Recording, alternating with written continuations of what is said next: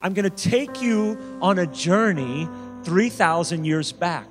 Daniel in the Old Testament is a prophet, and God gives Daniel this parade of prophecies that go from the time of Nebuchadnezzar, a Babylonian king, all the way through the second coming of Jesus. And he shares with Daniel all these uh, kingdoms that are going to come through the image of the, of the man, you know, the bronze and the, and the silver and the, and the iron of clay, and all these things and he shares with Daniel this parade of prophecy. But before God does that, he establishes who is going to stand in the midst of fire, in the midst of adversity.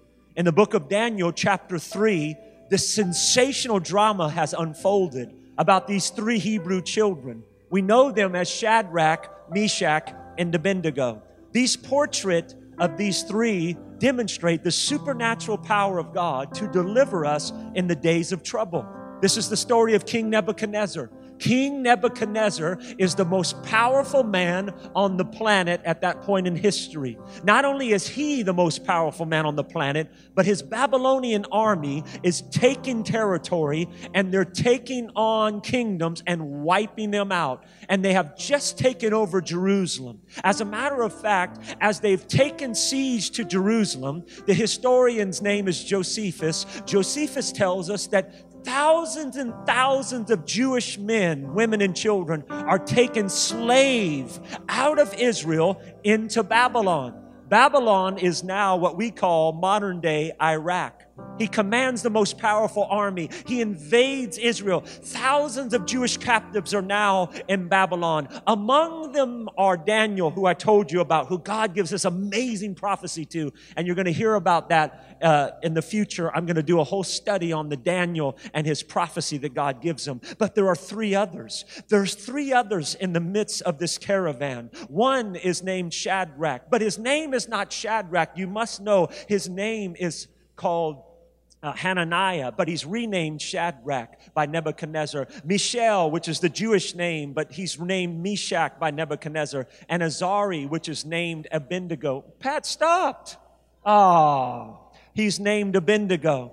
These are known as the three Hebrews in the book of King James Version, the three Hebrew children. Now, they're not children, they're young men. They've already experienced the bar mitzvah, which means they're of age. And these three men changed the landscape of the society by standing in the midst of fire. Nebuchadnezzar has erected a 90 foot tall statue. This statue is made of gold. And in this 90 foot tall statue covered in gold on the plains of Dura in Babylon, he commands that all the leaders and all the citizens to bow and worship the image at the sound of music.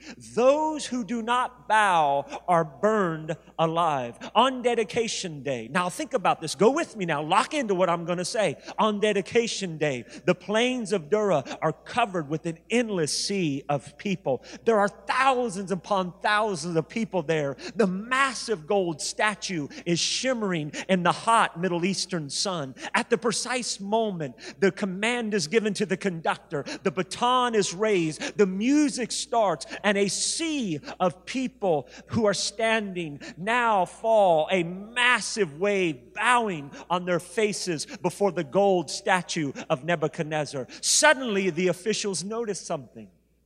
They noticed that not everything was quite right. Standing ramrod straight in front of these thousands of people were three righteous Jews, Shadrach, Meshach, and Abednego, who would not bow before that idol. They were Orthodox Jews who believed the Word of God, which is called the Torah, that said, You shall not have any other gods before me.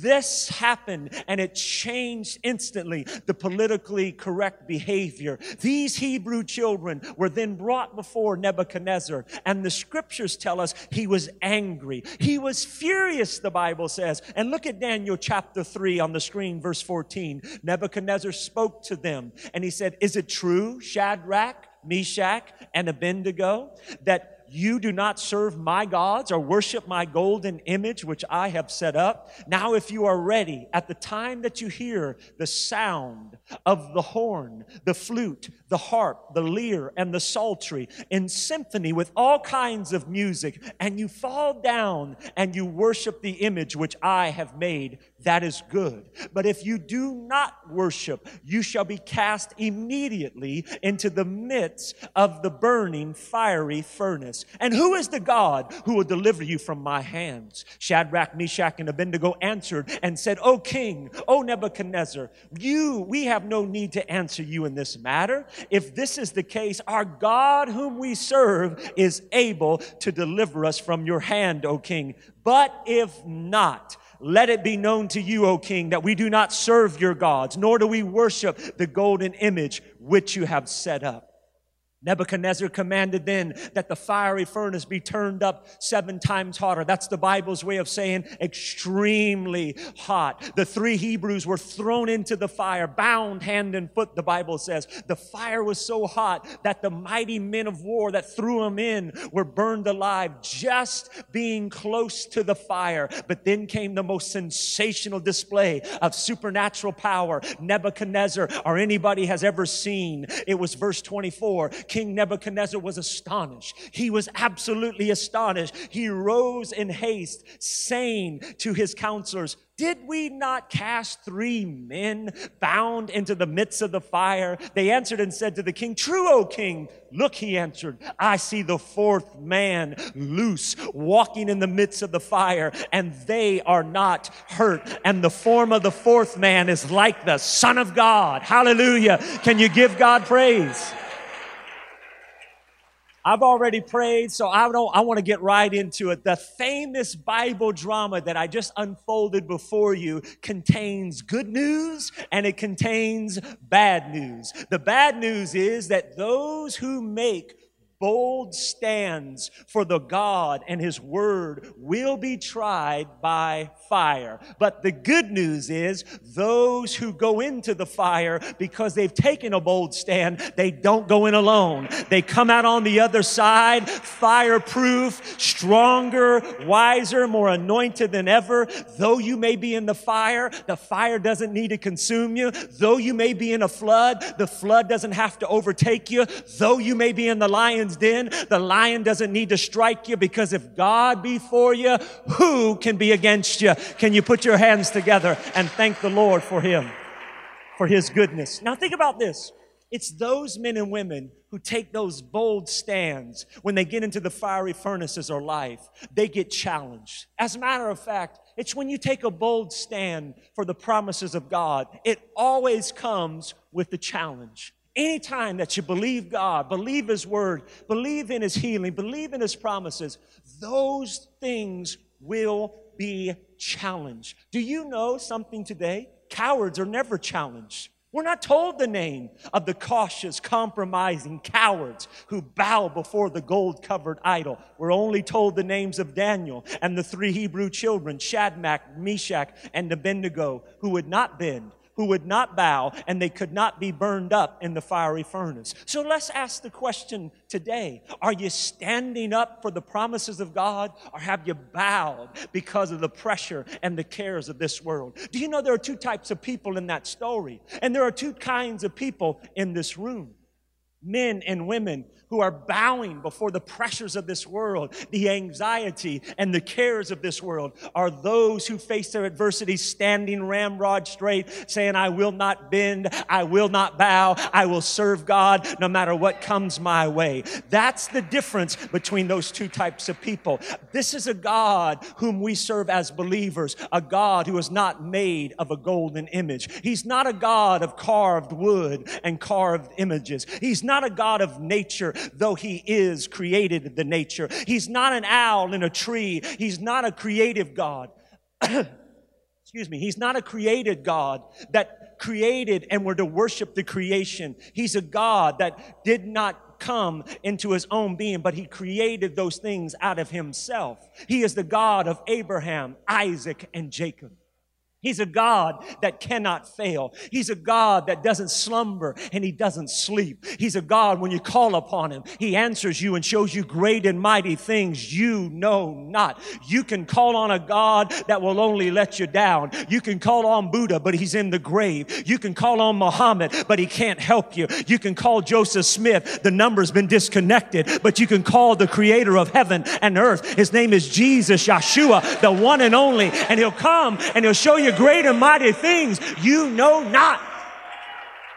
Where are you in this picture? Are you standing or are you bowing? You're a child of the king. And as a child of the king, surrendering and bowing is beneath your dignity as a believer. The Bible says you cannot serve two masters. You're either going to please God and offend the world, or you will offend the world and please God. But you cannot do both. The scriptures tell us that we're to love God and we're to love His word, and we're not to serve two masters. We're to serve the Lord, Him and Him alone. But this story proves something. It really does. Now, think about this today, because this story is living proof that a perfect environment does not guarantee a great life. Now, think about what I just said, because the three Hebrew children were literally prisoners of war. They were prisoners of war in a nation that was saturated in paganism and in the occult. Yet they made a bold and a courageous stand for God in the midst of great trouble and great turmoil. At the risk of their own life, they showed that they had faith in God. And people often say, well, Joey, that's good, but if I had a better environment, if I had a better upbringing, if I had a better education, if I was a better person, I would, I can do greater things. That's simply not true. That's absolutely wrong. When people say that, they don't understand God's principle. Remember, it was Jesus Christ who was born in Bethlehem's manger, not in the Bethlehem Marriott. He wasn't born in a crystal cathedral. He was born in a dark place around animals, stinking cave. He wasn't born in prestige or prominence. Remember, it was the apostle Paul who wrote two thirds of the New Testament. He did not write it in a penthouse on the Riviera with a 200 voice choir singing, Christ, we adore thee. He wrote it from a jail cell. It was not written on the Riviera. He wrote it from a dark place and not a place of prominence. Where was Adam and Eve, however, when they committed that issue, when they had fallen? It was in a perfect paradise. As a matter of fact, out of a perfect paradise, chaos ensued. So a perfect environment does not produce perfect results. Your life and my life, friends, it's not limited by where we are. Our life is only limited by what we are. And what we are is children of the Most High God. And who we are, we belong to Him, and the best is yet to come. Because a high position and a title doesn't make the person. People are so wanting titles and titles and positions. Can I tell you, a pygmy on the top of Mount Everest is still a pygmy?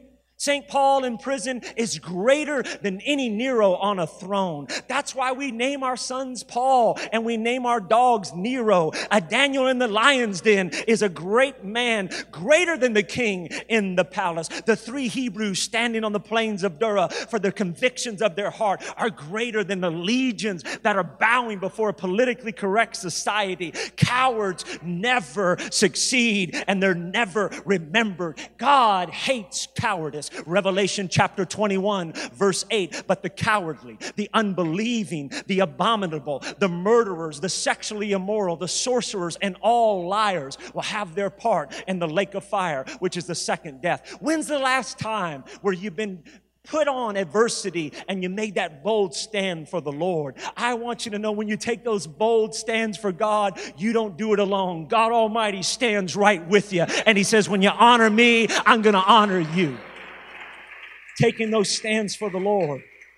If we're going to survive in this nation, it's time for us as the body, the church, to keep the lights on, to turn on the light of the gospel, even in the midst of our adversity. We're engaged in such spiritual warfare in America. There's a war going on, whether we want to get into the army or not. And that war is light versus darkness, truth versus lies. It's Christ versus Antichrist. It's really that simple. Do you know there's going to be a winner and there's going to be a loser? And to the loser will live by the dictates of the victor. And to the victor goes the prize. What's the prize? Our children, our grandchildren. Is there not a cause? There is a cause. Is there not a reason to stand up and be vocal about the promises of God and our convictions as believers? You better believe there is. It's time for you and I to take a stand when it comes to those promises of God, to not bow to the disease, to not bow to the depression, to not bow to the discouragement, to not bow to the political correct society that says we got to do this and we got to do that. Take an honest look at where we are today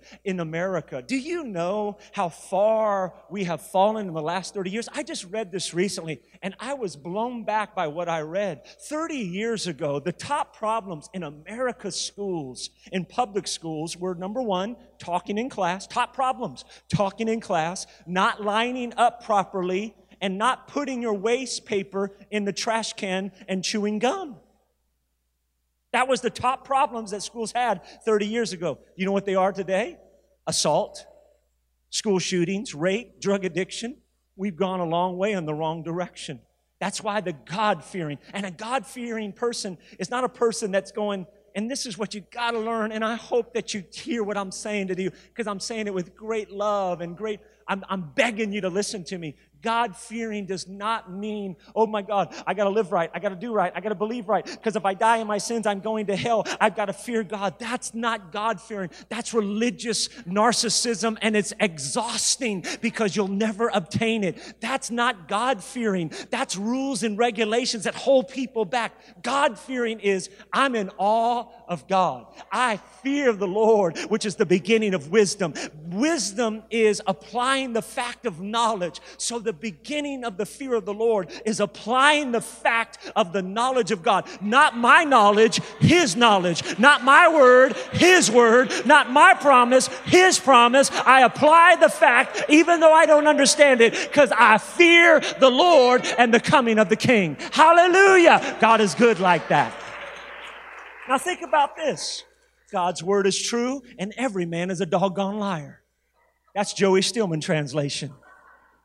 It's true. The God fearing Shadrachs and Abednego's, they need to take stands for the promises and the Word of God. God's Word is truth, and you can base your life on it. You can't base your life on explanations, but you can base your life on a promise. God's words are promises. We're not to bow before the gods, little g of this world. We're not to bow to paganism and, and narcissism and all that stuff that comes with day to day life sickness, pain, disease, worry, depression, fear, anxiety. Jesus said, Whoever denies me before men, I'll deny them before my Father. Jesus said, If you're ashamed to confess me in front of man, I'll be ashamed to confess you in front of my Father. He's talking about more than you just receiving Him as Savior. He's talking about confessing His word over your family, confessing His goodness over your home, talking to Him each and every day, res- displaying the love of God when you've been offended and you've been hurt. But a lot of believers, they run around like, uh, like little chameleons trying to hide their beliefs and hide this and, and do that. And God's going, no, no, stand up and speak up for my promises. There's coming a day when real commitment will go through the test of fire. Real commitment always gets tested by fire. Real commitment. Do you know that any time that you come into a place of belief, if you're really wanting freedom, it's immediately going to be assaulted and tested by fire. The fire of adversity will immediately come.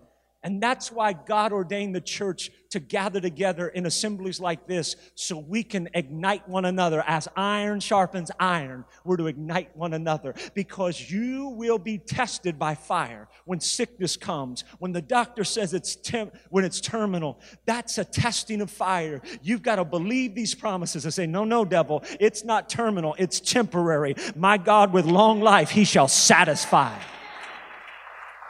when your bank account is producing negative zeros and you're praying to God that that next check does not bounce higher than an NBA basketball player. You have to believe on the promises of the word of God that God shall supply all of your needs according to his riches and glory. When the enemy comes in like a flood, you've got to trust in the promises of God that God will raise up a standard against them to take on your enemies. That's what you and I are called to do as the church, not to retreat, not to surrender, singing little songs of kumbaya, hold the fort, bless us more and no more, hold it back. No, no, we're called to be overcomers. We're called to be engagers. We're called to stand up and stand out. We're not called to get in and fit in. We're called to make no small stir, to do great and mighty exploits. I'm talking to warriors, not wimps. Do I got any warriors in the house of God today?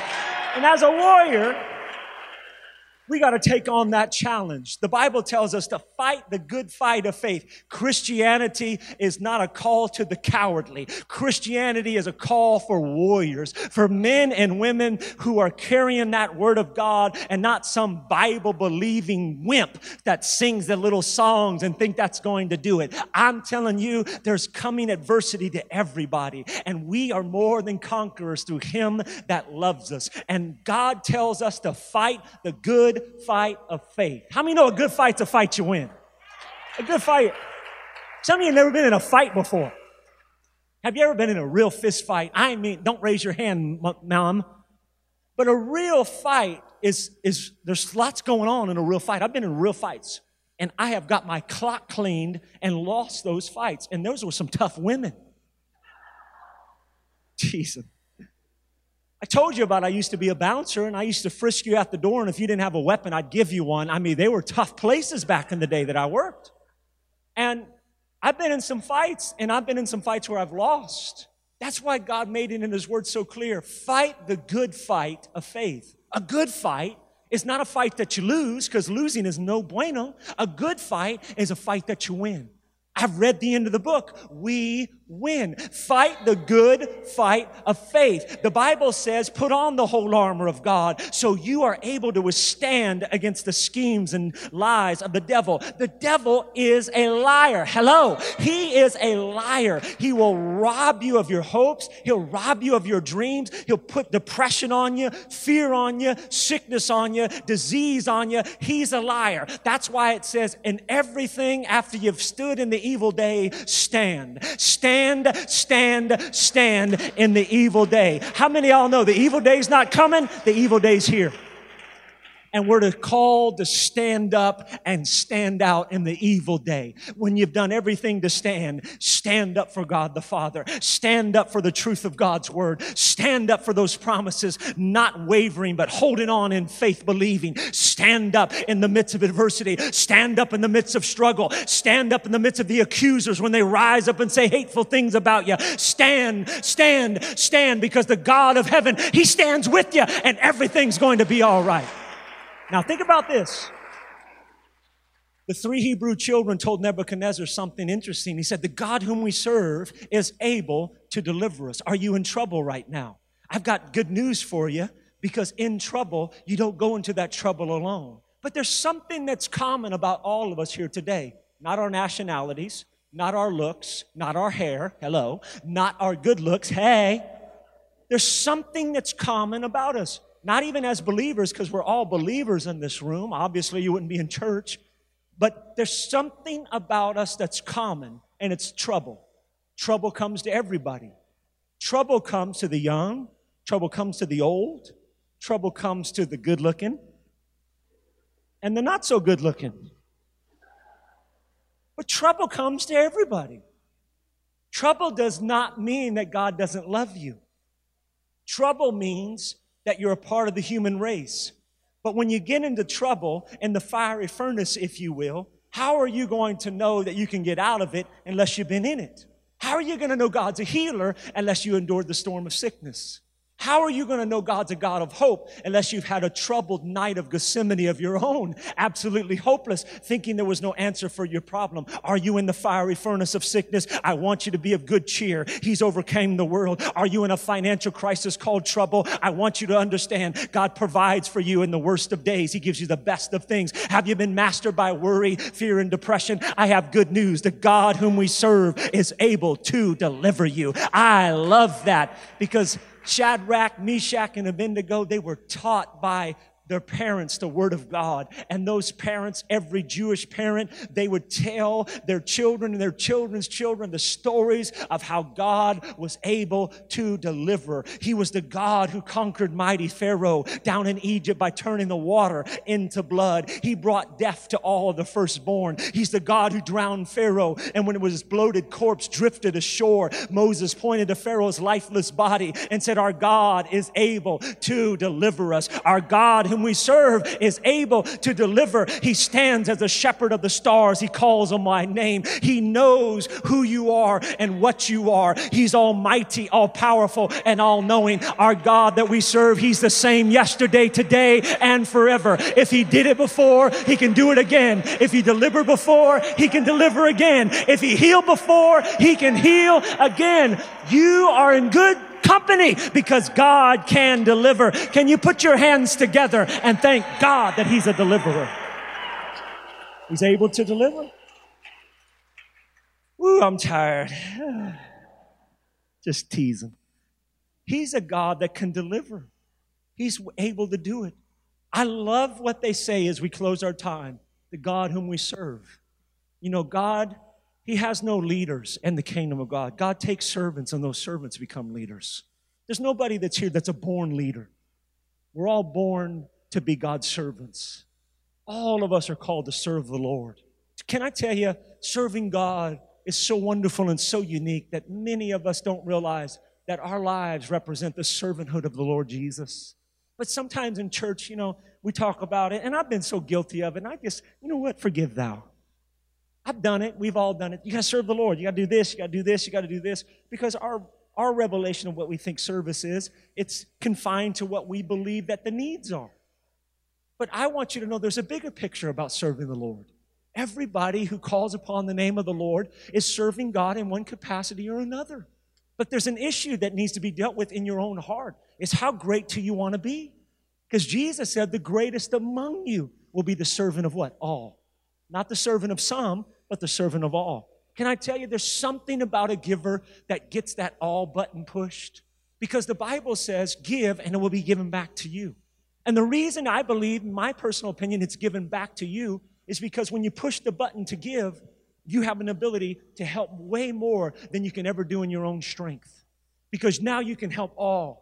You can go to a backpack giveaway. You can go to Washington, D.C. before congressmen and women. Now you can go to Haiti as we give every month to help those with Convoy of Hope. You can, you can give and help kids at the city center have a safe environment. Now you push the button and you've become a servant of all. Now in your own strength and what you do, serving, usher, greeter, altar care, now you're serving in a capacity. And Jesus said, the greatest among you is the one who serves me, the one who serves others. I take it seriously and I don't take it lightly. I bless them. Angels go down and meet them in the fire. Go and provide for them. You know what angels hold back? I'm going to go myself. I'm going to make the way where there seems to be no way. Romans 12 and 10. Man, I'm, I'm a lot better than you're letting on, but you know what? It's fine. I forgive you. Romans 12 and 10 says, Be kind one to another, affectionate to one another, forgiving one another. As God for Christ's sake forgave you, we are to give one another. That's Romans 12 and 10 and Galatians 5:13 merged together. And some people, if they lose their seat in the sanctuary, holy war breaks out. That's not what we're about. That's not what serving God is. Serving God is your life given over to the Lord. Notice what the three Hebrew children said, and I'll close. Daniel 3:16. Shadrach, Meshach, and Abednego answered and said to the king, O Nebuchadnezzar, you, we have no need to answer you in this matter. Nebuchadnezzar, we do not even think about whether we're going to bow or not. The answer is no. The God that we serve is able to deliver us. Then there are three words that we're going to close with today. It's found in verse 18 of the passage. People walk around these three words. They, they don't like to talk about these three words. These three words keep people from fulfilling their divine destiny. These three words have caused so many wonderful believers to forfeit those promises because they've tried to do it in their own understanding. But these three words, I believe, will help us in the matters of our day to day lives because trouble comes. Whether we want to realize it or not, all of us face difficulty and trouble. These three words are so wonderful, they're so powerful, but yet they're so painful. They're painful.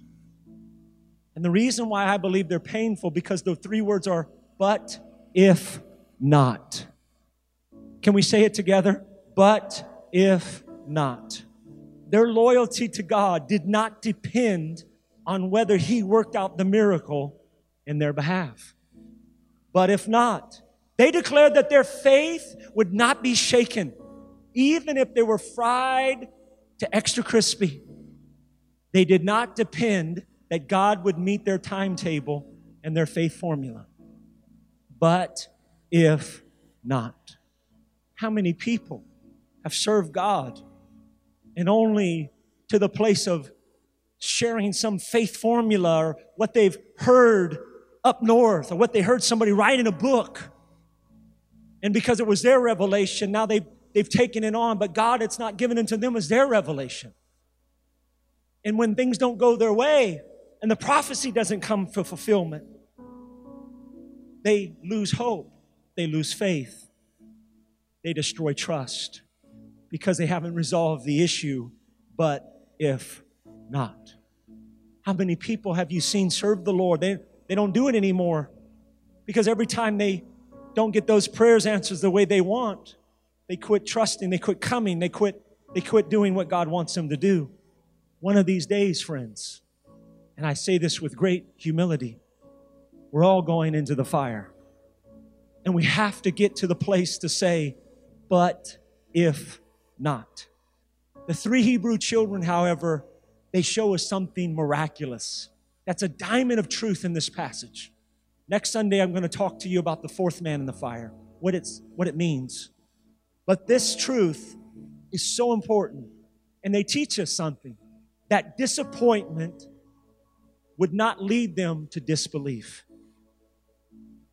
But if not, how many people do they let disappointment lead them to disbelief? My prayers didn't get answered, Joey, the way I've been believing God for. My spouse has taken a lot longer to come, Joey, and now I'm marrying the wrong people and I'm hooking up with the wrong people because I'm lonely. My, my son, my daughter are not where they need to be, Joey, and I'm just losing hope. I'm losing faith. And we all are faced with this transition. And I want you to learn from them because you've got to go beyond your prayers being answered. You have to go beyond your understanding and your capacity to understand. You got to go beyond it. You got to have those but if not moments.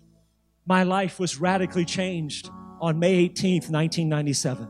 I had never been to church before. I wasn't raised in church. I don't come from a, a family background of believers. I'm the first generation Christian, first generation believer in the home. That's why we fight battles today that our children will never fight because we're plowing ground. That's why the church fights and has certain things it fights that others don't fight because we're first generation. We're plowing ground. And I'll never forget May 18th, 1997. I got changed. Now, when I say change, I'm not, I'm not talking, well, now I'm going to start coming to church maybe twice out of the two months. I'm going to let other things come before me, but you know, I'm going to put God on a shelf. No, I got saved. I got saved. I got radically transformed. I was speaking yesterday. I was speaking yesterday at a men's event in Sacramento where I was raised. And I got to the end and I said, There's not a mechanism in me that you would think that I was raised this way. How many of you, I said to these guys, I said, How many of you realize what I just told you? In other words, I was saying, There's not a mechanism in me that's ghettoized. I know that's not proper English, but it's true. There's not a mechanism in me that's institutionalized. There's no lingo or swag or sway or, or nonsense coming out my mouth that you know, oh, he was raised a certain way. Only if I want to relate to you, I'll drop it on you. There's nothing in me like that. You know why? I got saved. I changed. I changed. I was no longer acting like I was this and that, but with Jesus now. No, no, I got saved. And when I got saved, I was devouring that word. Six hours minimum a day. I'm reading the Bible. I'm taking every cassette tape I can put my hands on. I'm listening to the great ministers of God, Pastor Hagee, uh, Brother Copeland, the great generals of faith. I'm listening to my pastor and others. They're downloading to me all the Word of God. I'm devouring it nonstop. And my mother, who I love very much, I was a mama's boy. She, at that time, this was in May, she had such severe cancer. She was 45 years old that it was attacking her body, was in her blood. And I'll never forget the moment. It was a but if not moment. I'm believing God, I'm devouring the word, I'm saved. I'm not partially saved. I'm not I'm not trying to step into the world and step into the church and come back into the I'm saved. I'm believing God. I'm not like some of y'all. No no harm, no foul. But you get my point. I'm real. And so are some of you. Teasing because I love. Some of you are so so tight. Ugh. Squeak when you walk. What's up? Come on, calm down. Saved. And my my mother's ill, but she's young. And I locked on to this thought. I want you to listen to this because I want you to get something out of this. I locked on to this thought. My mother's 45 years old. She has the rest of her life ahead of her. She's just received the Lord as I have. God's going to supernaturally heal her and raise her up out of her bed of affliction. I was praying, I was fasting, I was declaring. There was no negative speech coming out of my mouth. I had scriptures everywhere, all over my house. I was telling everybody that I believed that had faith like me and more than I to pray for my mother. I named her by name. I declared her healing. And every time I declared her healing, she got worse. She got worse. I mean, to the point now the amputation started. She lost her fingers. She lost her toes. Then she lost her left leg and her body shut down down. She turned to 60 pounds. And now I'm at a crossroads. I've given my life to Christ. I love God. I'm changed. I'm not a casual Christian. I love God with all my heart. She's dying, and God's word is true, isn't it? And I had to come to this place like many of you have not crossed over yet, but you will. And when you cross over to this place, you've got to make a decision like I had but if not. And you know what happened? The more I prayed, the worse she got. And then it got to the point where she was getting ready to slip out of this world. And that was in May that I gave my life to the Lord. June, July, August came. August 30th happened. And August 30th wasn't a good day for me. August 30th, my mother stopped breathing here and she passed away. I was the only one in the family besides my mother and my father who have given their lives to the Lord. My daddy collapsed. He collapsed. I had to live with him for a year to stabilize and become the father in the home. My brothers who weren't Christians, they absolutely went crazy, blaming God, blaming my father, blaming themselves, blaming everybody. And I like so many, had the same thing start to bombard me. God, if you're real, why has this happened? God, I've given my life to you. I prayed, I'm fasting, I'm believing God, I'm, I'm sharing your word. Why has this happened? And I had to get to the place like you. But if not, but if not, and I read a passage of scripture that, you know, God's word is true. And it's sometimes we don't understand it in the timing. But God's word is alive and it's sharp. And I read a scripture out of Corinthians, and it was one of those Rhema words. And it jumped out at me when she passed away because I was wavering. And I was wavering. And in life, I told you, I was wa- I was wavering. I'm like, oh man, this sucks. It's so painful. It's so hurtful. It's such turmoil. Why? And I read that passage. Godly sorrow leads to repentance, worldly sorrow leads to death. And I said, God, would you strengthen me for godly sorrow? And man, I mourned, I cried, I wept. I was in ashcloth and sat, you know how they talk about. I was, I was so sad. But I grieved to God and I gave it to Him. And I took a godly sorrow and it led me to repentance. And do you know, I look back on that day and now I've come to the resolve, many years ago, obviously, but I've come to the resolve if my mother would not have passed away, God would not have opened up those doors for me to speak to millions of people in the public schools and the churches all over America. If God wouldn't have took that fire of adversity and me past that test, we wouldn't be here today as the church doing what God's called us to do because I would have caved a long time ago with ungodly silliness that Stockton brings. But I, like you, had to get to the but if not. And so now I tell you that to say this when adversity comes my way, when situations arise, I draw strength from my past victories. And I say, God, you brought me through the death of my mother this little nonsense that's religious games that people yak yak over here, and this adversity that the enemy tries to bring over here, and this onslaught of hell over my finances here, and this issue over here is no match for you. You've brought me through this. You can bring me through that. You did it before. You can do it again. And that's why when my daddy passed away a year and a half ago, nowhere near like my mother. You know why? I already established in me, but if not. So I want to encourage you today. Are you facing a trial?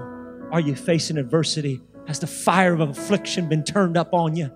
I share all those things to tell you God has put you to the test to bring out of you a testimony, but you have to get resolve. But if not, you receive that word today.